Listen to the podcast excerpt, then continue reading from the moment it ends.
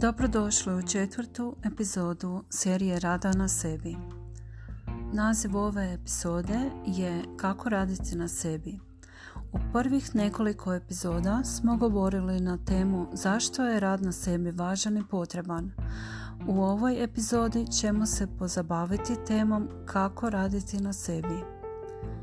To znači da prelazimo na praktični dio ove kratke edukacije. Vjerojatno se pitate, dobro kako onda mogu nešto promijeniti i kako da počnem raditi na sebi. Istina je da je rad na sebi potreban svima, bez obzira na dob, spol ili društveni status. Prije svega je potrebno objasniti zašto ste vi ti koji se trebaju mijenjati, a ne netko drugi. Zašto vi morate nešto promijeniti i raditi na sebi ako vas je recimo netko povrijedio, a vi niste ništa krivi? Vjerujem smatrate da bi se trebala mijenjati ta osoba umjesto vas.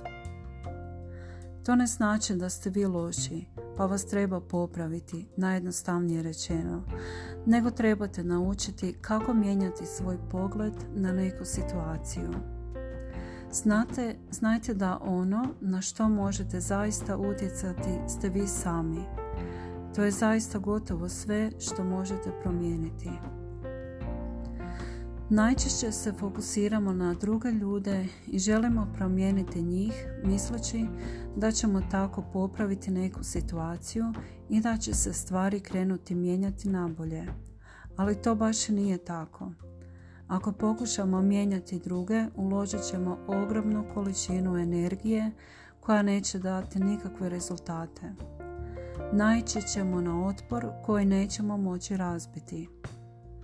To je u stvari reakcija na našu poduzetu akciju da nekoga promijenimo.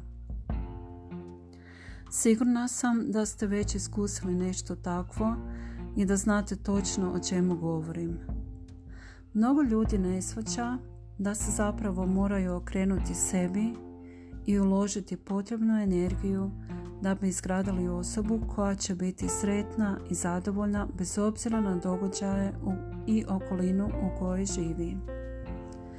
Kad to jednom shvatite, sve će biti mnogo, mnogo lakše i sve će dobiti svoj pravi smisao. Zato je prvi korak upravo to, prihvatiti situaciju u kojoj se trenutno nalazite. Prihvatite, ali ne osuđujte, niti sebe, niti druge. Radili ste najbolje što ste znali u tom trenutku i vaša situacija je takva kakva je. Znajte da od sada sve može ići samo na bolje. Odbacite bilo kakav osjećaj krivnje ili žaljenja za nečim što ste učinili ili za nečim što ste propustili učiniti. Ta se radnja odvijala u prošlom vremenu i ništa više tu ne možete promijeniti. Ali dobra vijest je da imate moć da učinite nešto sada i da radite na svojoj budućnosti.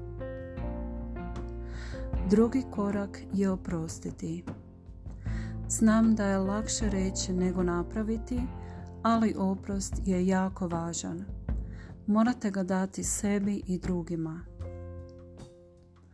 Ako zamjerate sebi ili drugima, to će biti spona koja će vas uvijek vezati za prošlost i nećete moći u potpunosti kreirati svoju bolju budućnost. Treći korak je otpustiti. Otpustiti znači odlučiti da više nećete stalno u mislima vraćati taj jedan te isti scenario ili situaciju koja vam se dogodila u prošlosti. Otpustiti znači riješiti se vezanosti za neki osjećaj, osobu ili stvar. Otpustiti trebate strah od osude ili krivnje.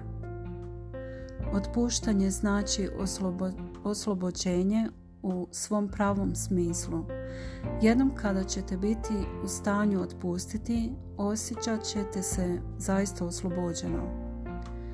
Zamislite otpuštanje kao da vam više nije stalo, najjednostavnije rečeno.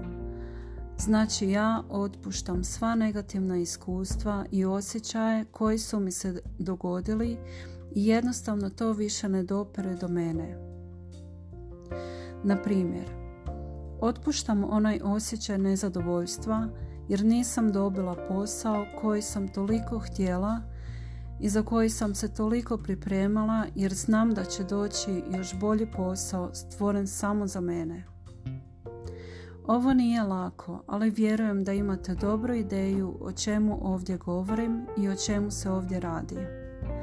Ljudi zaista mogu biti vezani ili navezani za razno razne stvari, predmete, navike ili osobe. I ponekad je jako teško pomiriti se s tim i prihvatiti da nam to više nije dostupno ili da nam više nije na raspolaganju. Tada je potrebno otpustiti da bi dopustili svoj osobni rast i razvoj. Ako ste u stanju napraviti ova prva tri koraka, onda ste već na dobrom putu mijenjanja svoje realnosti. Mislim da ćemo se ovdje zaustaviti jer smatram da je ovdje potrebno najviše rada. I kad jednom ovo svladate, vjerujem da će sve ostalo ići puno lakše. U sljedećoj epizodi ćemo raditi na ostalim koracima, a to su spoznaja vaših stavova koje imate prema sebi i drugima, vaših uvjerenja i misli, to jest mindseta o kojem smo prije govorili. Obično je ovdje potrebno mijenjanje načina razmišljanja koje ste do sada imali, stava prema sebi i mijenjanje vašeg stava prema drugim ljudima. Opis ovog procesa je iznesen ovdje u veoma kratkim crtama. Mislim da će ovo najviše služiti nekome tko baš nije upoznat sa tim, čisto da se dobije neka osnovna ideja. Mislim da od ovog mjesta sve, sve se drugo nadograđuje, ali rekla bih da su ovo neki temelji. Prvo treba poravnati staze i napraviti temelj, a onda ići u gradnju kuće. Imajte povjerenja u sebe i znajte da vi to možete. Znajte da ništa ne sjaji sjajnije od istine, zato budite iskreni prema sebi. Ja vam želim svako dobro i čujemo se u narednoj epizodi. Pozdrav!